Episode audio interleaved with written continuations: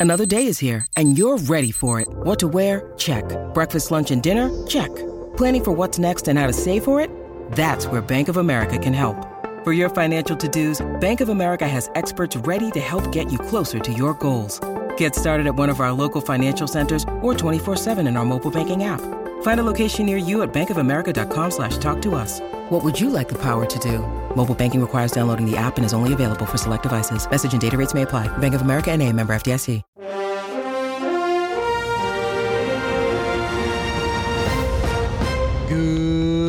Morning. Welcome to 49ers in 5, your daily update on everything happening with the team that you need to know. I'm Rob Stats Guerrera. Today is Monday, November 20th, 2023. Here's what's happening with your San Francisco 49ers. Purdy out of the shotgun, looks left, throws end zone. Caught!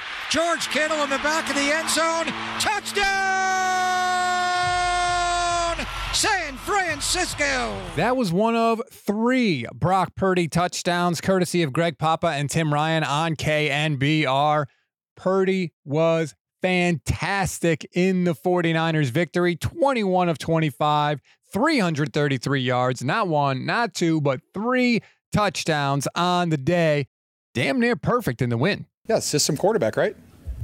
It's crazy. You know, just a guy who, uh, another guy who's just taking advantage of his opportunity. He doesn't surprise me. Like, he does that every single week, he does it every single day. And you can just tell, you know, playing football aggressively and having fun time doing it makes it a lot easier. Well, now we know how George Kittle thinks about things. Purdy became just the third 49ers quarterback to have a perfect quarterback rating in a game since 1989. Joe Montana and Steve Young actually did it in the same season. Brock, welcome to a very exclusive club. Here is Purdy after the game talking about getting back to that winning mindset. I was more upset with not even like that we were complacent or anything, but almost like, you know, we're just going to walk into the game and it's going to be given to us in a sense. Like, I had to get back to, man, we got to go take it. We got to go earn it every single game. It doesn't matter who we're playing, it's the NFL. Anything can happen on any Sunday. And so that's like the chip that I was talking about. And so, sort of getting back to that, you know, and improving myself every drive, every play, um, that I can be the guy for this team, you know, and I have to earn it every single week at practice and meetings, whatever it may be. So um, that's the mindset of what I was talking about. And yeah, definitely more in tune to being detailed and stuff the last couple weeks and finding that chip again. Brock Purdy was not the only 49er to have a very good day on Sunday. Let's just run through some quickly, shall we? Brandon Aiyuk, 5 for 157, tutty. George Kittle, 8 for 89, tutty. Christian McCaffrey, over 100 yards from scrimmage, tutty. And oh, by the way, the defense had four more sacks and two more turnovers on the day.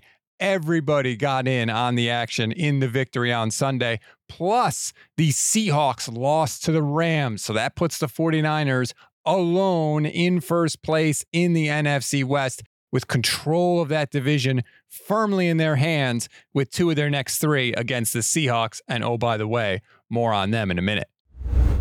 We always give you one thing to read, one thing to watch, and one thing you might have missed. One thing to read on this Monday grades for week 11. They're going to be up on goldstandardniners.com just as soon as I write them a little bit later this morning. You definitely want to go there and check it out. One thing to watch the only bad thing that happened for the 49ers yesterday Talanoa Hufanga went down on a play where he got juked out by a Buccaneers running back.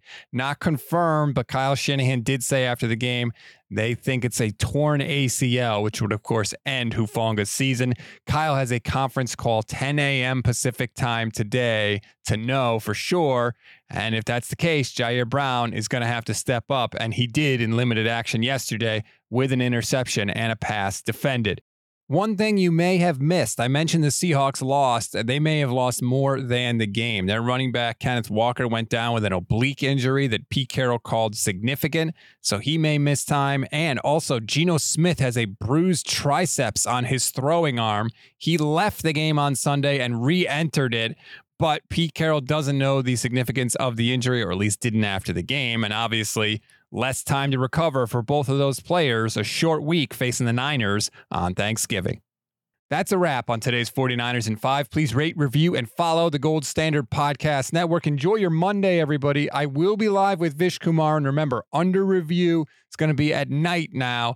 5 p.m. Pacific time. Vish and I will run through the entire game for you. Plus, we'll react to the Talanoa Hufanga news, which again, we think is probably going to be a torn ACL. But Vish and I will be live. It'll just be later at night. Please join us on the YouTube page. Like and subscribe. Hit that little bell notification, and then you'll know every single time we go live, which is pretty much every single weekday here on the Gold Standard Podcast Network.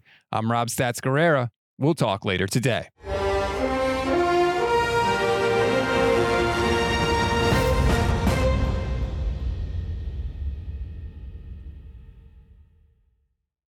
This has been a Gold Standard Podcast Network production, part of the Fans First Sports Network.